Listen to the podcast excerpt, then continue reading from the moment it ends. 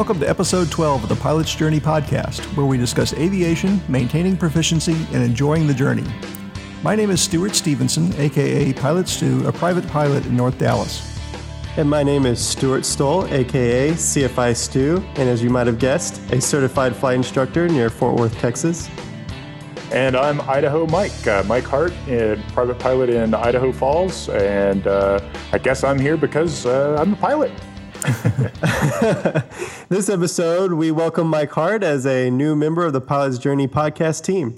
You may remember Mike from episode 9, where he described his experiences in choosing and purchasing a Cessna 182 Skylane.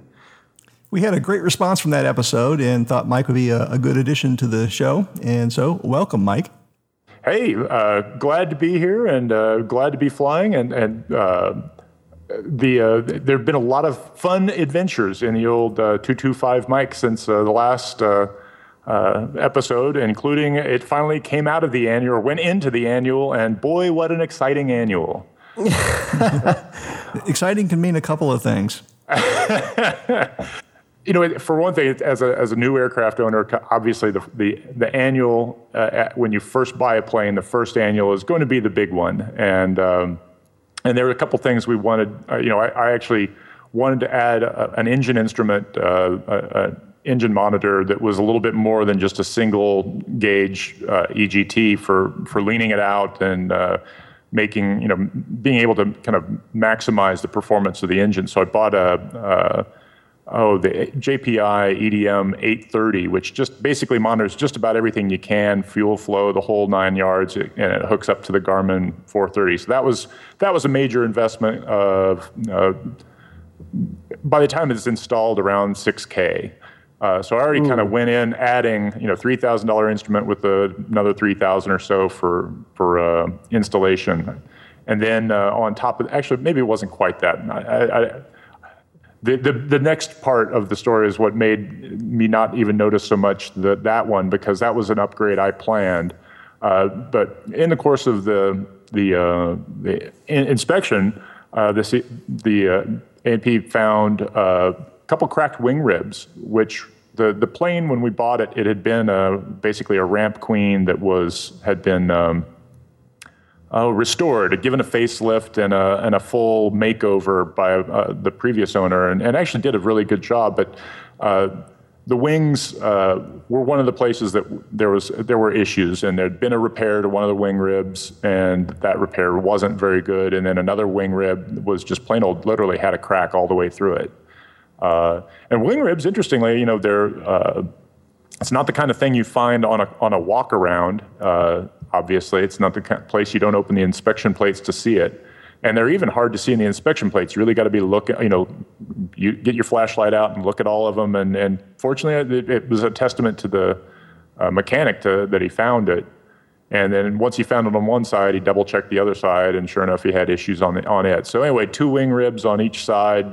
Uh, they're about 150 each, but 150 for a wing rib, 200 for the wing rib, but it's the it's the hundreds of rivets that you have to undo and remove the skin and then play, replace back in. It's all the riveting that, that costs all the money. It's just a lot of labor. So, is that, so that something that comes up. from overstressing? You know, to be honest, it came from I believe from when they shipped the wings from the they like I said, it was a ramp queen that had been revamped. The wings had been sent off and reskinned and when they were reskin, when they reskinned them and sent them back, um, the shipping caused damage. And uh, uh, when we when we bought the plane, I remember the the the mechanic pointing out that there had been some repairs, uh, but obviously there was there was more damage than he had seen uh, when he fixed them uh, from the uh, when he installed the wings, and either either he just missed it, or you know subsequently it, the the weaknesses showed through. But in any event, it was. Uh, the, the, mechanic basically said, "Look, you know, you can you could probably just go in there and do what he the previous guy had done, which is, uh, you know, put some sheet aluminum, rivet on both sides of the rib, and and fix it that way." He said, and you know, half of your uh, mechanics are going to say, yeah, that looks good, and another half are going to say, no, that's not a sufficient repair. He said, so if you just replace the rib, you're good because now it's it's done, it's fixed. Uh, it's a fix that uh, is more permanent and therefore going to last a lot longer and not really raise any uh, issues with another mechanic. Riveting. Riveting. Yeah, yeah I know. Uh, the jigs, the, the all the wing wing re reskinning and all the stuff that goes with that. Uh, I, you know, I don't know much about that side of the, the thing, so I'm just glad I had a mechanic who knew what he was doing uh, and did, did an efficient job. He, we also replaced some flap rollers. Uh, there was a, place where there was wear uh, in the elevator. Again, a lot, uh, a lot of it was, you know, you can you can wait, uh, you can fix it now, or you can wait because it's gonna it's a wear item. So we we basically decided let's let's baseline the airplane right now. You know, first year, let's just get it all everything everything fixed that we can. So. Uh, another one was a cowl flap hinge that was just worn out. So that that's really nice because now that I'm flying at the cowl flap, uh, when it, when I opened or closed the cowl flaps before, it was always just a little stiff, a little bit tough to open and shut it. And now, uh, now it's nice and smooth operation. And, and, here's the one that this was the big find that that uh, again why why we do annuals and why annual inspections are a good thing. Uh, turns the, turns out the uh, the gascolator was leaking, so we replaced that on the front, and then the fuel shutoff valve actually was didn't work. It was inoperable, so you could turn it to off but when they did, so that they could change the gascolator, uh, it kept flowing. And uh, so that you know that's one of those things you really actually want to have work. yeah, it is. I mean, of all, I, I, you know, the idea of being burned alive in, in my plane is not one of those things that I ever want to experience. So being able to shut the fuel off or stop an engine fire or whatever. I don't know. I, I, so that made me that, and now again, it's smooth operating on that valve on that uh, switching tanks or switching it to off. So so I'm feeling very good. We we now have a completely operable airplane and good for another year. And uh, all told, uh, believe we were in it for 14 aviation maintenance units. Well, that's not as bad as I thought it was going to be when yeah, you started actually, talking. It was, actually it's actually 15, I think, and that's that's with the added. And so that's the annual itself, all those repairs, and adding that additional instrument. So, so is the JPI going to save you enough fuel to pay for that? You know, probably not. Uh, but uh, in terms of the, what it gives me, uh, and the reason I went ahead and upgraded it is, is a yeah, there is definitely gonna, I can control the economy much better and much more uh, tightly uh, within you know by being able to lean with a much higher tolerance. Or, uh, then the other thing is really engine wear. The reality is it, it, there's a warning uh, that goes off if you're shock cooling. If you're if you descend too fast, it's going to uh, alarm and, and blink at you and tell you you know you're going down too fast. The engine's cooling faster than it should. Uh, for for flight safety, the fact that I do, I can watch what my fuel flow is, and it tells me how much time and or how much uh, uh, fuel is left in the tanks. Now we're still calibrating that because you have to uh, fill, and it, it, tells you how much it thinks you burned, and then you've got to look at that compared to how much you added to the tank every time you filled. And we haven't done enough fills to really start get that calibration completely wired down. But it's it's still it's nice uh, to be able to have something other than those, you know, uh, analog gauges that bounce around as you as you fly. It, it's basically basically measuring the fuel flow. So, you know, if you, if you have a leak, it's not going to be accurate as to what you, is in your tanks. But if you're based on fuel burn, it's going to give you a very precise number.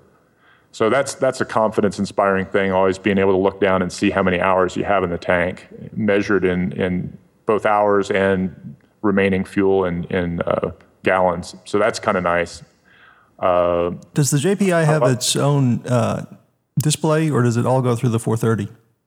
Uh, no, it go, it has its own its its own display. It's uh it fits in the uh, the standard size hole, but it's a little bit it, it, it's about the size of a of a, a calculator uh, in terms of the actual display, and it's full color and it, you get digital information on uh, like for leaning and, and that kind of thing but it also and, and, and also rpms uh, uh, manifold pressure or is read as a digital so you have a, a, lot more oil pressure oil temperature all so you have all that stuff but you also get analog in, in, that you you not only do you have the number, but you have a little bar chart showing it relative to other other measures, and so you, being able to see both a number and a little uh, analog looking uh, you know bar that shows you relative you know how much three quarters full, three quarters empty, or whatever.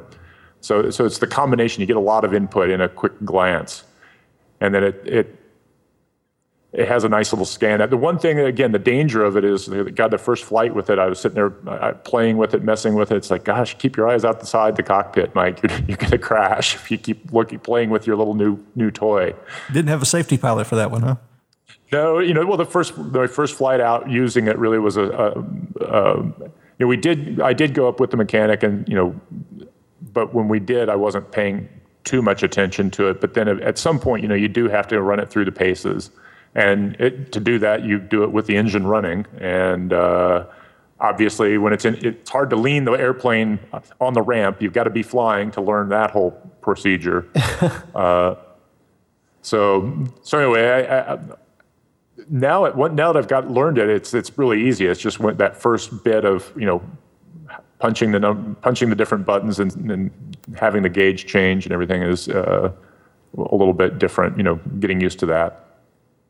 But but no, I I started my IFR training, and uh, it was great being able to look down and you know leaning was is so much faster because of where it's located in my scan. I can see it get the get it leaning taken care of once I'm at a cruise altitude, and um, and then I'm then I'm no longer distracted or paying attention to it because I once you've done it, you've leaned it, you've got the numbers and it's you're good. And it's and it will alarm if you've if you change conditions on it. So good so stuff a, good stuff it's a, lot more effective than just leaning the engine until the engine dies and then quickly and quickly screwing back in the mixture right that's not how you do it that's how i do it that's how I. That's how. What's funny is, you, the nice thing is, yeah, that is that's the way I used to do it. And it's when I, when I first started playing with it, that's what I was doing. And basically, you you tap a button on the right, and it says lean fine lean fine mode, and then you just steadily lean,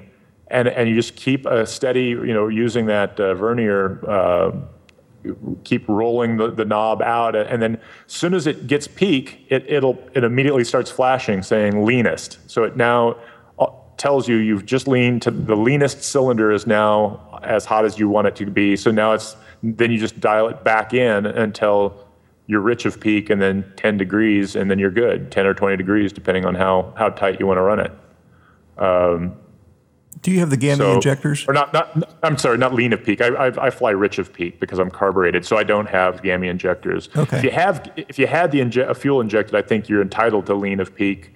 Uh, I think you, you know, people would argue that you can do that with a carbureted engine, but uh, my mechanic said you can, but if you do, uh, you're you're just going to have uh, you're you're just running the risk of, of burning up your engine. He, he's basically of the opinion that carbureted engines aren't worth uh, trying to, to lean that way, run lean of peak. Well, I know the GAMI people are the real proponents of running lean of peak. Right, and I think you know when you have an injected, an injected engine, I think you're entitled to that a lot. You know, there's a lot more control. And the GAMI people, I think that's the whole thing is they really, they really, uh, you know, you send in the injector and they'll, you know, tighten it down and get even more, you know, tighter tolerances with the, with, you know, it, it's kind of an iterative thing, I guess. So how far along are you in the IFR training?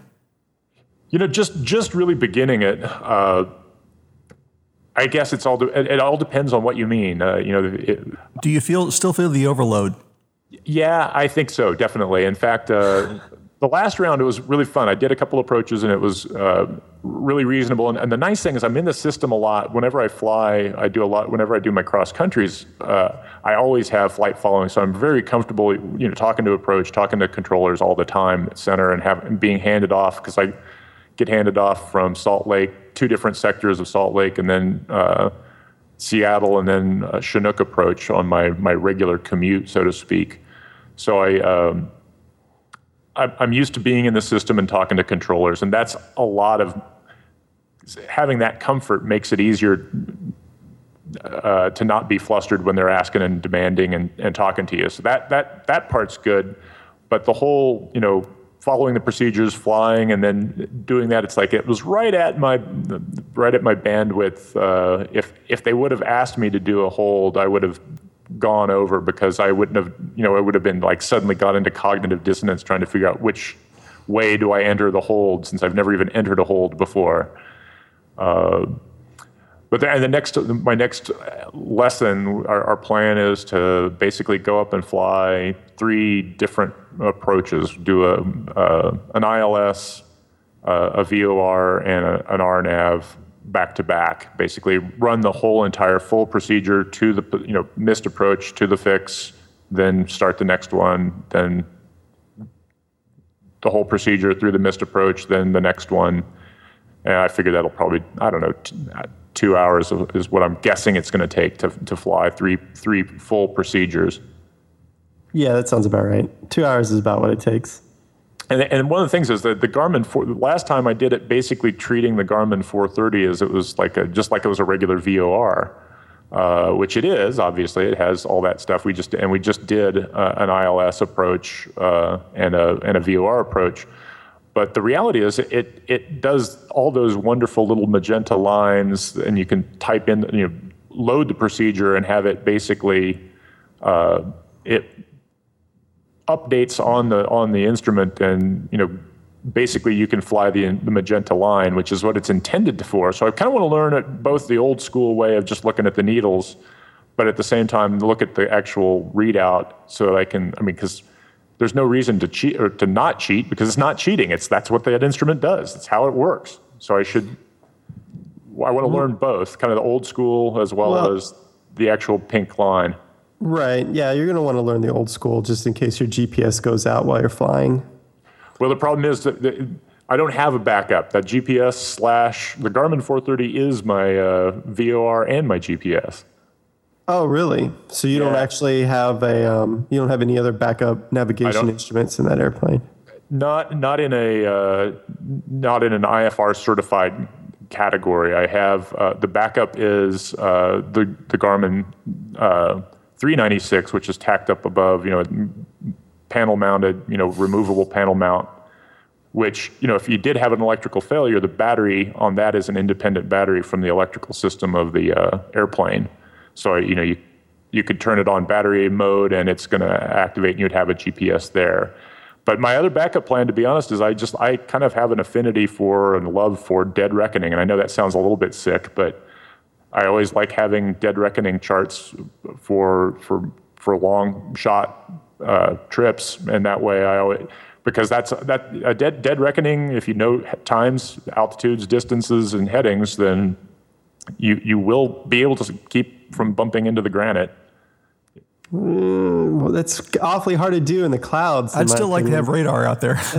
yeah, to be honest, to be honest, you know, I, I one of the things that, that we're talking, Roger and I already, uh, my the co-owner, we're talking about the fact, you know, we probably need to get a back a secondary nav uh, added because of the fact that there, we only have the one uh, nav radio. I suspect you could pick up a King radio and a display for, for not a whole lot. You know that that's the that, and that's ultimately our big question is so what which one where would we put it and where would it go and when are we going to add this sucker so I, but but the, uh, the the the big trip we're planning is down to southern Texas right now uh, for April second. It's going to be me, my CFI, and his wife, uh, and so we're, we're, I'm basically going down to see my mother uh, for her birthday, and then uh, they're going to go probably to South Padre Island or hang out for the weekend, and then then we'll flip flip it back around. It's going to be kind of a marathon trip. Uh, I was, if you if you're throwing it up on the screen, it's it's 1,800 nautic, or 1,400 nautical miles one one way, so 2,800 both ways, which is nine hours of flying with the winds at your back and 12 hours of flying with the winds in your face. Oh, that's not too bad. So yeah, you know, it, it, it's a long day. You know, possibly stretch it out over two days, getting there, two days getting back. Uh, again, there's a, one of the big things is I'm going to start simulating go no go. Go look at the route and say, you know, if I were to if if t- tomorrow was going to be our launch, would this be would would it be a go or a no go? uh, based on you know what weather is. because one of the things, the first lessons in the IFR was he was like, you know, IFR doesn't mean you can fly in any weather. It just opens another, you know, maybe 30% of the days that you absolutely wouldn't fly as a VFR pilot. Now maybe 30% more of them you can. Right, correct. That means there's still a lot of windows where it's the, the, the window will be closed between thunderstorms, icing. You know, I've got to cross the, the Rockies a couple times. A lot of a lot of the, there's the Wasatch Range. The wind the Uintas are on one possible route choice. Uh, there, there's a lot of lots of stuff above 13, 14,000 feet in terms of the peaks. So uh, if you go for, and that, that's the other thing, where the whole issue of GPS direct, trying to figure out what your, if you were to go GPS direct, how, what, what is the altitude you will, you can expect to get, and what can you fly, and uh, does it make sense to go out uh, GPS direct, particularly in mountainous terrain? Do you have your Aroka you know, that's the thing that the reason. Whoa, whoa, whoa. Uh, acronym alert here. Uh, AROCA is off route obstacle clearance altitude. Oh, sorry. um, the Arocas uh, are all way high. What's interesting about GPS Direct is it's kind of unappealing because you end up having to fly way high uh, to stay above at the Arocas. I mean, all the Arocas around just my sector are all 13, 14, 16,000 feet. Uh, Bring an oxygen I mean, tank. well, exactly. I have a four place oxygen system, but we would definitely burn through that a lot. Uh, and, and, and again, one of the things I don't like about I, I fly at that the, the 13, uh, 14,000, 15,000 fairly frequently, but it, it dehydrates you uh, being at, at that altitude. And, and for, you know, you're about ready to launch on a trip, and so you, you try not to drink too many fluids uh, so that you're not overly hydrated because three hours is going to be very uncomfortable. Hey, the, I've seen pilot stores that uh, sell those little red plastic bottles that, you know, the little screw on cap.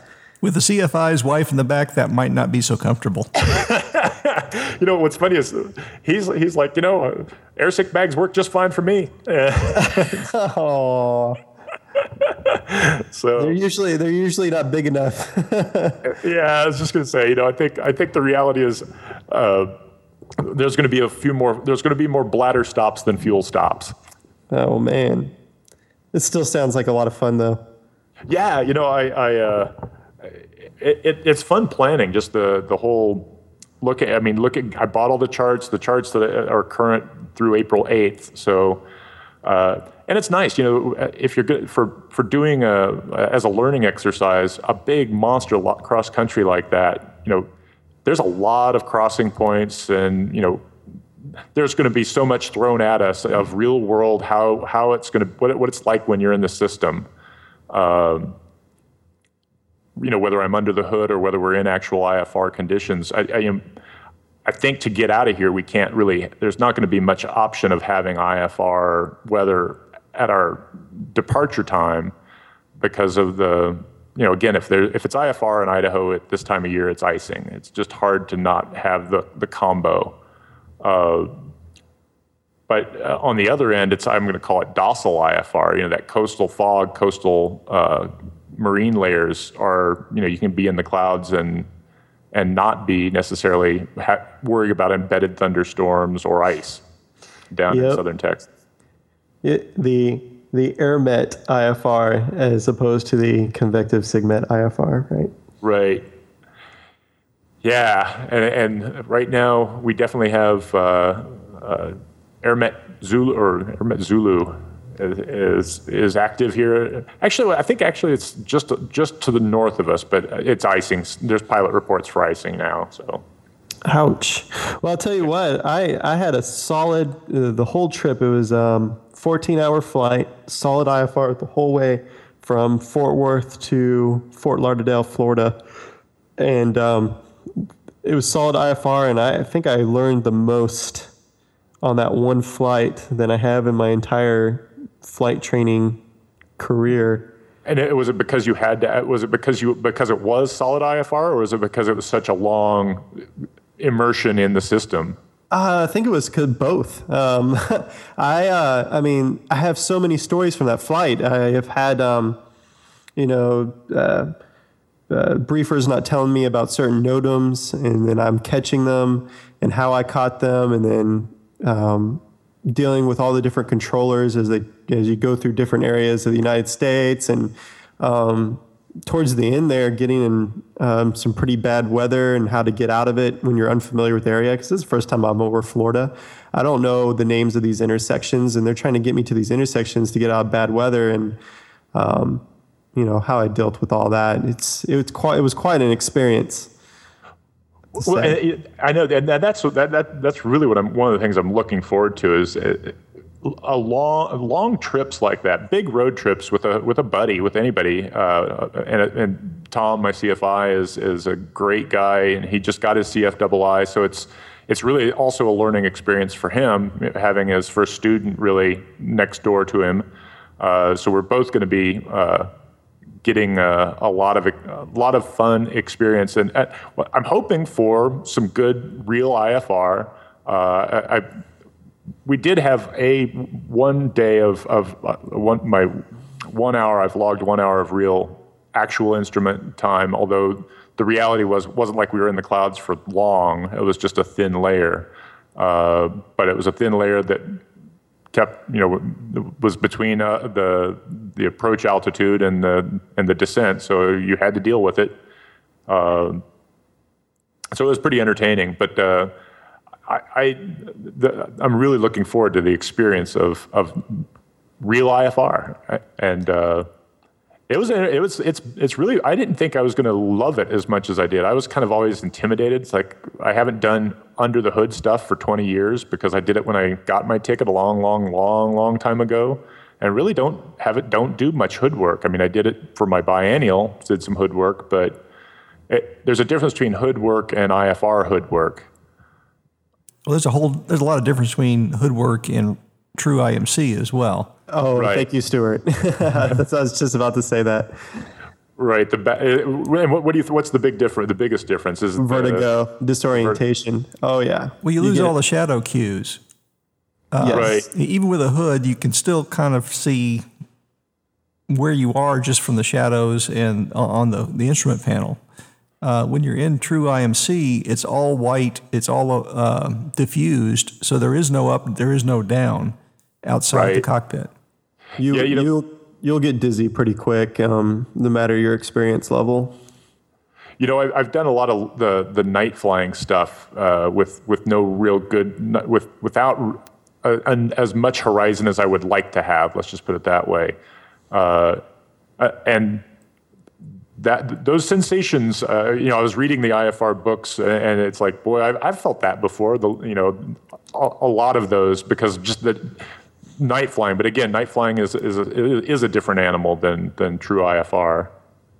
Yeah, it's um you with the night flying or even in the hood, you'll experience you'll you'll have your disorientation experiences um, uh, every now and then. But when, when you're in the clouds and you're constantly in the clouds, it doesn't go away. It just stays with you the whole time you're in the clouds.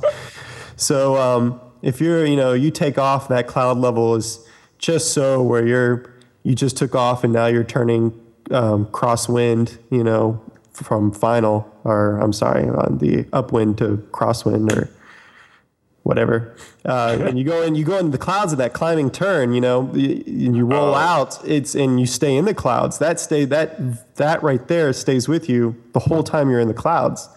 And um, so it's it's just something to to to look out for. I mean, that's that's the one thing. I mean, other than that, it's the same thing. Just trust your instruments and you'll be fine. But well, but I, it I is fun. Yeah, I was just gonna say, and that's but that's half the battle, or not the battle, half the fun and, and the experience is to learn. Well, a to get in the, the to have the experience for the first time, that vertigo, that like you said. In fact, I can I can mentally visualize that whole, you know, climbing bank into a cloud and then change, you know, leveling off and oh my gosh, I can already, I can, in, in my head, I'm already dizzy just thinking about that one. Uh, if I had a dollar. and,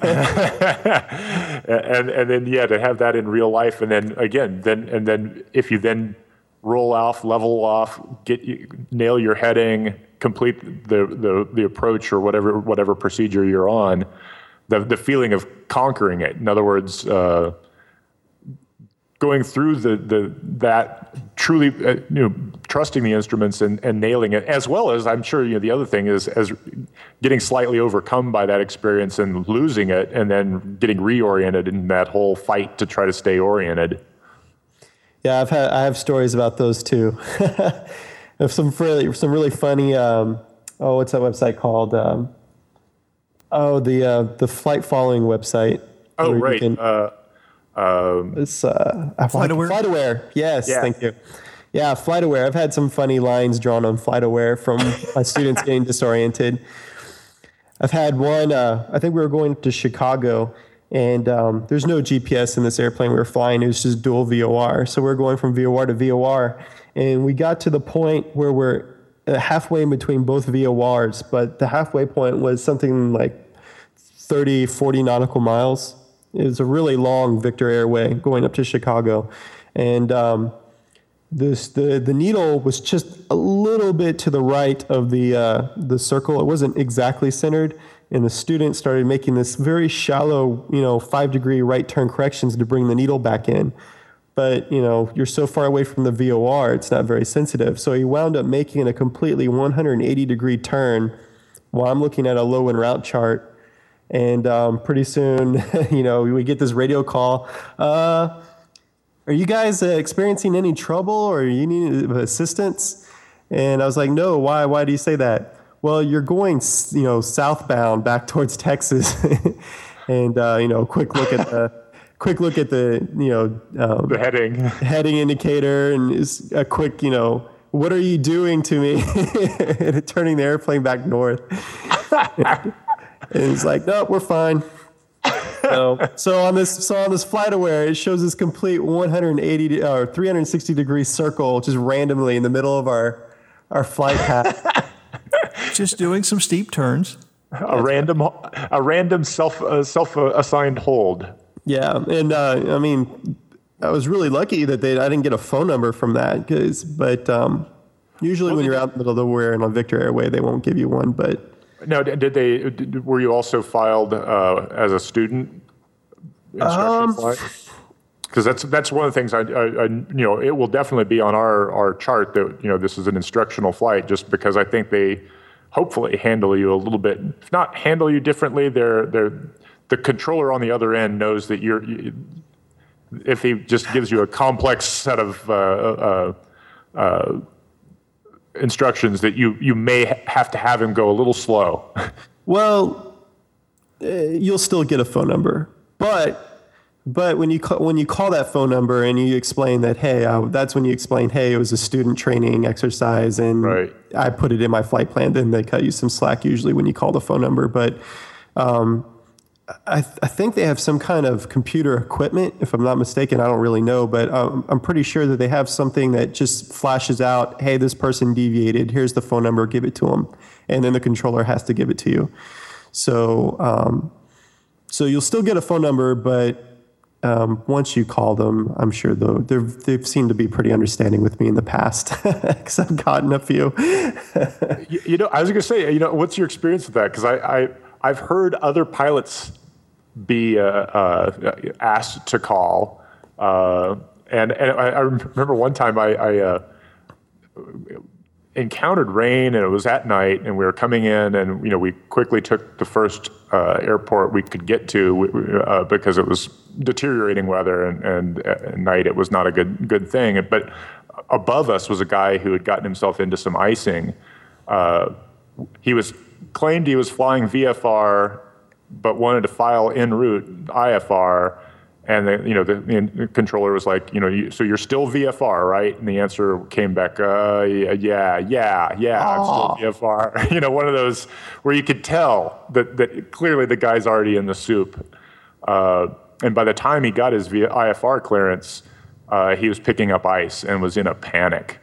Uh, and so he, you know, I mean, and, and, listening to him panic on the on frequency was, I, I, was below the cloud deck, and so I actually called in and said, you know, I'm I'm at, over the Malad VOR, and I'm I'm at uh, was at 12k and descending down to 10,000. The ceiling was at 12,000. So so if you can get below 12,000, clean clear of terrain, you'll be out of the clouds.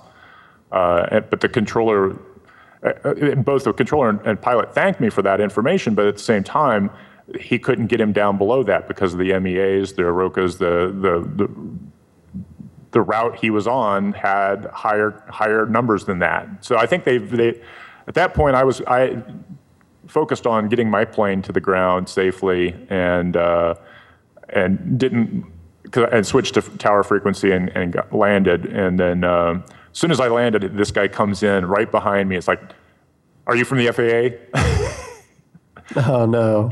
And it's like, no, no, no. I said, I heard. I think I said, I, I so is that was that you on the radio with the icing, or you know, I said because I want, I, you know, I had a, a, legitimate concern for the guy. I really wanted to make sure he, he, you know, was hoping he came in safely, and and that that that was him when the guy came in. He was, that, but that was his first question. So you from the FAA?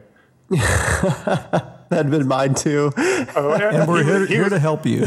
yeah, he, he, was a he was a he was immediately I, he was reaching for that NASA form. By gosh, he had he had a gun in his back pocket just in case the answer was yes. this is Idaho. That could have been a possibility. well, I've had um, I've had all sorts of um, experiences with phone numbers with my students out on solo flights. Um, but I've only really been in one or two that I can remember where I've personally gotten a phone number. Um, oh, I was on a, oh, this was a cheap shot. I was on a, uh, I was flying IF, uh, in VMC conditions, and but we were on an IFR flight plan just to give the student the experience of filing it and go flying it. And right. um, I think we were doing some holds out over the Millsap VOR by Mineral Wells. I think our heading indicator was precessing really badly, is what it was. That's right. what it was. In the turns, in the turns and the holds, we noticed it wasn't really. We had to really set the the heading indicator every time in the hold. It wasn't matching up. So we decided to go. Okay, well, we're not really going to learn anything from this today. So why don't we go ahead and go back? So we let them know. We got um permission to go back to our, our base, which was Fort Worth Meacham. So uh, we were told to climb to 5,000 feet, and um, the students started the climb, and we caught our heading. We were going back, and um, seeing as we were in VMC conditions, the controller came on and said, um, as we were nearing 5,000 feet, um, the controller said, "You have traffic at your, you know, uh, three o'clock. You, you know, look out for them." So I remember looking out for the traffic. My student's under the hood, so he can't look for the traffic. And um, I finally saw the traffic. I said, traffic in sight. And by the time I looked back, my student was 500 feet off his altitude. I, I slammed the yoke forward to get him back down to his altitude. And um, at that point, you know, say altitude, you know, um, advised and ready to copy a phone number. It's like, oh man, that is so cheap that they did that to me. And um, so uh, after we called back, it turns out that um, our transponder was broken. it was actually showing that we were a thousand feet off our altitude. Oh wow! Yeah, so it's no wonder that they gave me that computer assigned me a phone number. But um, we were never more than maybe. Actually, I don't think we were ever more than 300 feet off our altitude. So um, sure enough, so the transponder was broken. So what is the gotcha? The uh what are the gotcha numbers? Because I've never, in terms of when, when, what breaks in procedure will, will get you that uh, dreaded phone number call or assignment? Well, like I said, it's, I think some computer, um, uh, uh, right. So basically, FlightAware type the, the, the, spreadsheet that's getting created by your FlightAware automatically triggers an alarm above. Right. It says it says something along the lines: "This guy deviated. Uh, alert the pilot and give him a phone number so we can find out." It's basically the number is just to find out what right. happened. You know. Right. It's yeah. not. It's not a. It really isn't. Hey, you're in a lot of trouble. Though. Right. It, it's not. It's not a woodshed. It's not a woodshed moment. It's merely uh, again, kind of like when you, when you found yourself doing a 180, uh, it, that's kind of why you like. Uh, that's the nice thing about being in the system is they they, they do kind of ask you. So uh, is everything all right? yeah, that, I think in my in my experience, if they um, if they ask you to say your altitude, you tell them the altitude you're supposed to be at and get to it as soon as possible. and uh, that pretty much guarantees you're not going to get a phone number. I can't believe I just said that on the podcast. don't don't lie to And don't lie to your was controllers. CFI Stu. Oh, not that I've ever done anything like that. No, no. I always, I've always taken the phone numbers. I've had, um, if they ask you something wrong or say your altitude, and you you're honest and you tell them that your altitude is what it really is, or you'll you'll get a phone number. I mean, it's just what happens. But you know, as long as you're not, uh, oh, what was that airline called? Um, The- right, the Northwest, where they uh, flew overflew the course by. Yes. yeah. yeah, as long as you're not Northwest and um, you're not asleep, you're probably nothing will come of it. So Right, right. You know the uh, the one of my uh, flying buddies. Uh, uh, he got a phone number from Tower, and it was interesting because when he called, it was actually Tower apologizing. Uh, because we have we have two runways, uh, or the main runways in Idaho Falls are two and two zero. So you have a reciprocal that both of them are twos. You know, a, a two or a two zero, and so it's it's somewhat easy to slip up. And you know, when when you're told, uh, you know, cleared for runway two, uh, if you say two zero or zero two, uh, you know, again, it's easy. It's a it's an easy mistake to get uh, twisted around on those two numbers. And in any event, uh, the guy was cleared for one, you know, whatever runway it was. He read it back correctly, and then the guy said, "No, that's not what I assigned you." and and he's so he, you know, did it again, and then afterwards, the guy went the the guy in the tower went back to the tape and found that no, he had done it wrong. It wasn't it wasn't the pilot it was the tower who and and it, and, the, and the tower guy felt bad because he was kind of stern with the pilot you know over on frequency and wanted to just basically apologize that you know that was actually my mistake not yours which that's kind of that was that's an interesting concept of using the phone the, the evil phone number Yeah, and um, I've had I've actually had a weather briefer call and apologize to me before for giving me a really bad weather briefing. Um, we we yeah, it was um it was some winter it was some winter day here in Texas, and there was some low hanging you know clouds, and we decided we wanted to go get some actual, and uh, we called and asked for icing reports or any, any anything of that matter, and he said nope, it's all clear. You know, PIREPs are good, and the weather looks good, and everything looks good. You're clear to go. And so we took off, and about five minutes in the clouds, you know, we started picking up uh, rime ice, and so we came back around, and as we were shooting the ILS back into the airport. I swear we popped out right at minimums and the snow, this heavy snow was coming down from the clouds and just blowing past our airplane as we were coming to land. It was the most beautiful instrument approach I've ever shot, but you know, it's icing conditions. And um, and uh, about 10 minutes after we land, we get this we get this call and it's the briefer and he's apologizing to us and I've never heard of that happening before. But you know, I guess it's it, it's testament that that there are good people in the system on all sides of the microphone. Uh, Right.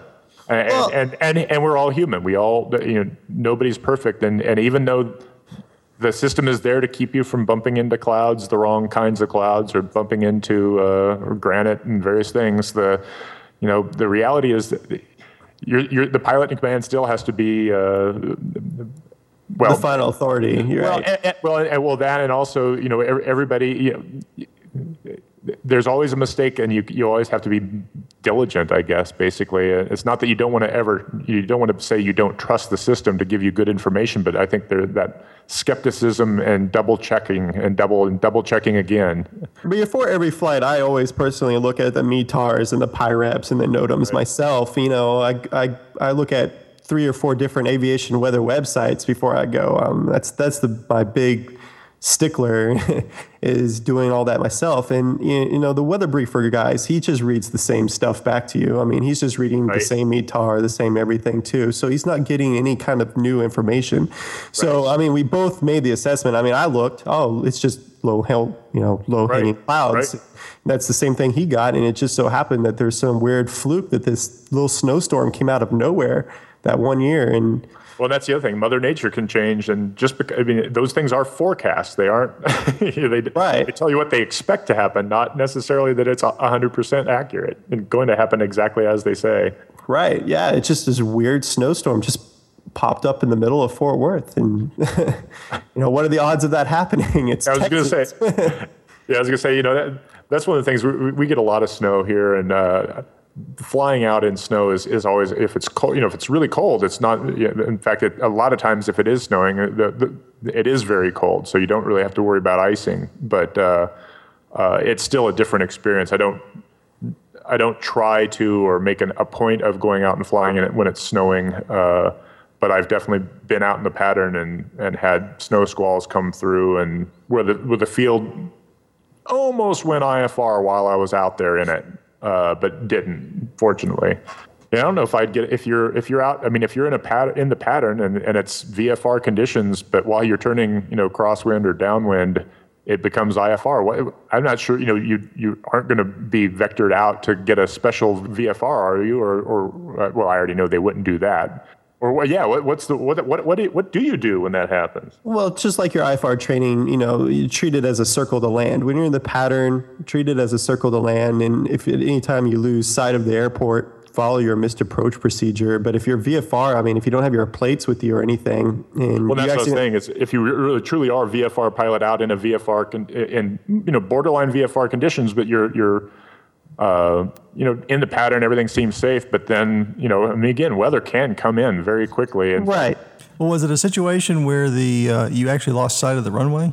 No, it actually the the what it amounted to is the the visibilities were. Uh, dropping from three miles and, and beginning to you know the both the ceiling was collapsing because of the snow uh, and the and the visibilities. It's you know we landed. I was with the CFI, so I mean there was a, some level of protection there. But at the same time, uh, we landed, and within five minutes or 15 minutes, I think it, the squall moved on. You know the snow lifted and and everything went back. But it was right right right after we landed. It was like, yeah, that was good enough. Let's let's give her a break. Uh, well, and it was. It, I hate to say this, it, it, was also like 30, 35 knot winds. It was, it was really screaming out. Oh, nice. That sounds like a lot of fun. oh, it, it, it, was, it was an exciting, it, it was one of my biennials. Uh, I think there's actually a, um, an allowance in the regs that if you can see the runway, that uh, VFR minimums don't apply as long as you stay in the pattern. Well, and, I actually right. think, I also think that the uh, uh, the controller would have probably said, you know, look, once you land, we're going to cl- declare the field IFR. I've I've heard them on the frequency say that before too, where where basically they let the guy, the VFR guy, get out of the sky, and then they declare IFR. I was at uh, an airport once, and uh, I was actually on the ground, but I was listening to the radio, and there was a guy that uh, was coming in, and he was about four or five miles out and it was qu- rapidly descending ceiling. And he was VFR only. And the tower controller did everything he could to get the guy to ask for special VFR. Right, right. And he said, I can't can't let you in because we're IFR now unless you ask for some special handling in VFR conditions. Oh, where where was this? I think I was in the air and heard this when this that happened. This is in McKinney. yes, I was there for that. I remember this happening. And, and the poor guy never did get it. I don't know what happened to him, but. oh, I remember that. I was on that frequency. That's hilarious that you were there too. that's that's that's so crazy because I remember that to this day, just laughing at this guy. I, there's there's been two or three instances where I've just completely laughed at uh, other pilots. Um, there was there was one where um, IFR and uh, this guy comes on over to approach control and says, um, I think I have a problem. I think my um, attitude indicator is broken. And the controller was, I would like to confirm that your attitude indicator is indeed broken and that you're in need of assistance. And he goes, Well, No, not really. It's it's not really broken. It just doesn't tell me if I'm in a climb or in a turn. And the controller I think that's I was- broken. Yeah, the controller comes on, and I, I swear, per quote, was indeed, sir, that does lead me to believe that your attitude indicator is broken. you know, climb to this altitude, fly to this heading, and uh, oh man, I had tears. I had tears from laughing so hard at that one. Uh, that's uh, those are those are precious moments. Oh yes. Anyway, back to your original question about what do you do in that situation where you're in the pattern and you can't find the airport all of a sudden, and that is you declare an emergency and you comply to whatever they tell you. Vectors Right. or hopefully get you back in. But yeah, don't hesitate to declare an emergency if all of a sudden you're a VFR pilot and you're in inadvertent IMC. That's an emergency. So Well, you you know what's interesting is I think that that's that's one of the things that um, you know reading lots of the I, I, that callback the NASA report uh, newsletter. Uh, between that and uh, having heard people declare emergencies now a couple times when I'm out out flying and just listen, you know, you know, the more you're in the air, the more you're listening to frequency, the more you hear things happening around you, uh, and uh, I, it used to be I would always think, oh man, the last thing you want to do is declare an emergency. It's just going to be paperwork horrible, and it's like, and now I'm I, I really have completely done a 180 on that, where it's like I think I'm going to unhesitatingly declare an emergency if I feel like I need to. In other words, not create any emerge any inertia in my attitude between you know throwing up my hands and and admitting uh, because I think you know the combination of ego, fear of a bureaucracy coming down on you, uh, fear of the FAA, fear of enforcement, fear of the fact that you did something stupid, not as bad as doing something really stupid. And uh, you know if the, I think when in doubt, declare the emergency. If you have you know. If, seriously, if you if you're feeling like it's an emergency, then by gosh, you just pretty much just about have it there. Or even if you're not sure it's an emergency, just declare it. The worst case is it's a lot of paperwork where you have to explain yourself. Well, no, the worst case is you're dead because you didn't. yeah, that's exactly right. That's the worst case. The paperwork, and the paperwork isn't really a lot. It's like one or two pieces of paper where you just have to describe the events that took place. It's, I mean, that's it. I've had to fill those things out several times now, and it's not really that big of a deal. You can just you you print it off, fill it out, fax it off, or or mail it off, and you're done. That's it. And you know, so you know, I think it, what it amounts to is I have a bureaucratic phobia. You know, I don't like forms. I hate forms. Well, no one wants to do that, and especially if, if it's something that is your fault, you know, then oh great, if uh, it calls attention that you did do something wrong, and then you might get a 709 letter. But eh, like you said, the worst case scenario is that you die from this, and Right.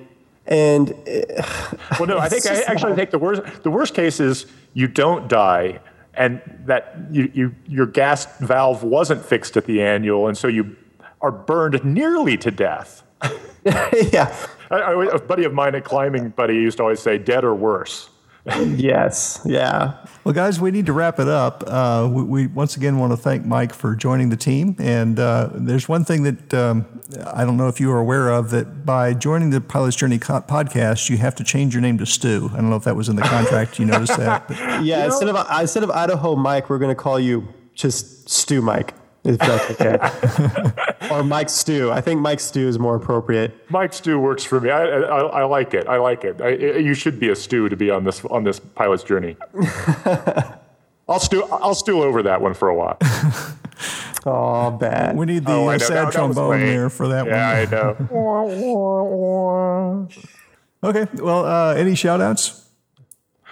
Uh, you know, for, my shout out to is to both of you for, I guess, asking me to be a co-host to join you because, uh, I mean, this is, uh, I love talking about flying. I enjoy flying, and, and I mean, it is a journey. And I'm, I'm thank you both for uh, for inviting me back and to be a regular, or to be a, a host, and uh, and also, I guess, the fact that you asked me back because obviously you got some feedback from other people. Shout out to whoever you people are, the, the two people that mentioned or whatever that, that liked uh, the last one I was on. I really appreciate that.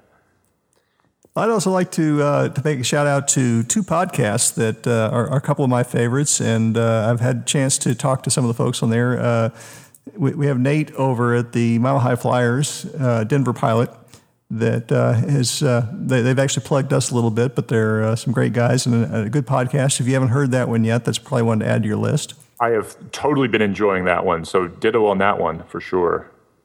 The other one is the a uh, little further south, the uh, the Plane Crazy Down Under podcast from Australia, and uh, I've really enjoyed listening to two of the the wackiest guys that have probably had the the best sound effects library of anyone I've ever seen. You, you know, I, I, hear them on the Airplane Geeks podcast, but so they have their own separate one. And I know they always re- reference it. I just haven't haven't pulled the thread to, to get it downloaded. So it's a, it's a totally separate one. It's not just the segment that they are with the Airplane Geeks, correct? It's that expanded quite a bit. Uh, they do some great interviews. Matt Hall is the uh, one of the Air Bull racers, is uh, a regular uh, guest of theirs, and it's some really some, some great uh, stuff.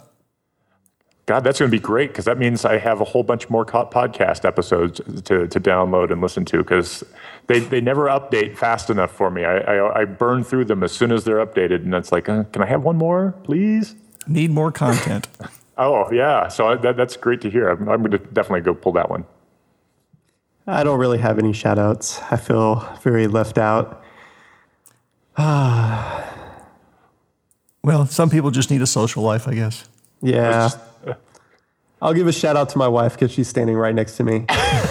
there you go. Oh, that's good. I like that.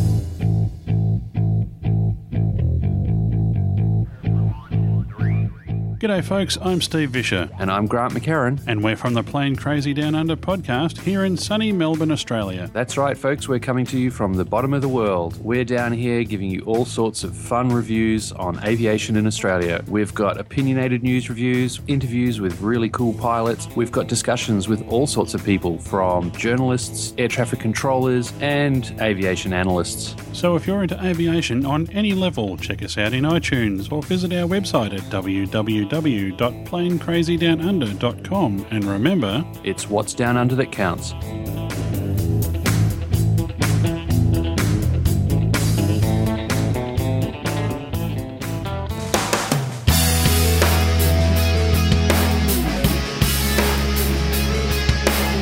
Thank you for listening to the Pilot's Journey podcast. We'd love to hear your questions, suggestions, or experiences. You can reach us at our website at pilotsjourneypodcast.com or leave us voicemail at 469 277 2359. You can also follow me as Pilot Stu, that's S T U, on Twitter or mytransponder.com. You can reach me on Twitter or mytransponder at CFI Stu, that's S T E W, also at CFIStew.com. And you can follow me on Twitter at ID Mike or my transponder Idaho Mike, and uh, my website is November225Mike.com.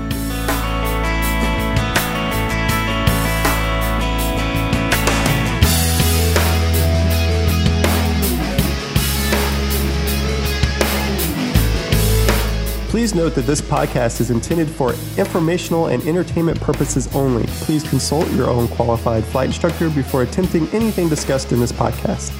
And remember to enjoy the journey.